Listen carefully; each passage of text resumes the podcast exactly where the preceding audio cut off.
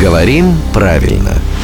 Здравствуйте, Володя. Доброе утро. Я выступаю сейчас от лица нашей слушательницы Елизаветы. Смотрите, цитирую. Сегодня в сети наткнулась на статью, где говорится о денежных займах. Тот, кто их берет, он заемщик. Тот, кто дает, займодавец. Глаз, говорит э, Лиза, зацепился. Проясните ситуацию, пожалуйста. Хотя что-то прояснять вроде как так и есть. Ну, можно понять, почему глаз зацепился, потому что слово «займодавец», оно действительно существует, оно употребляется тоже, что кредитор. Оно в словарях отмечено как специальное, как юридический термин. То есть все-таки не общеупотребительное, не нейтральное. Поэтому немножко цепляет.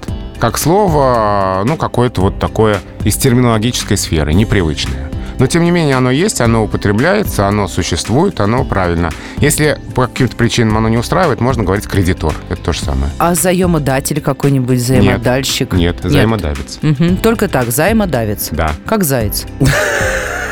Ну, есть некоторые пересечения. Прыг, скок. А заемщик тогда как кто? Можно сказать, угонщик. Ну, в каком-то смысле он же взял Деньги, и... деньги. Да, и тю-тю. Угоняй. А за ним заяц. Скок поскок, скок Так, поскок. на этом сегодняшняя рубрика «Говорим правильно» завершается. А провели мы ее, разумеется, с нашим бессменным соведущим, главным редактором «Грамотру» Владимиром Пахомовым. В эфир она выходит ежедневно по будням в 7.50, 8.50 и в 9.50.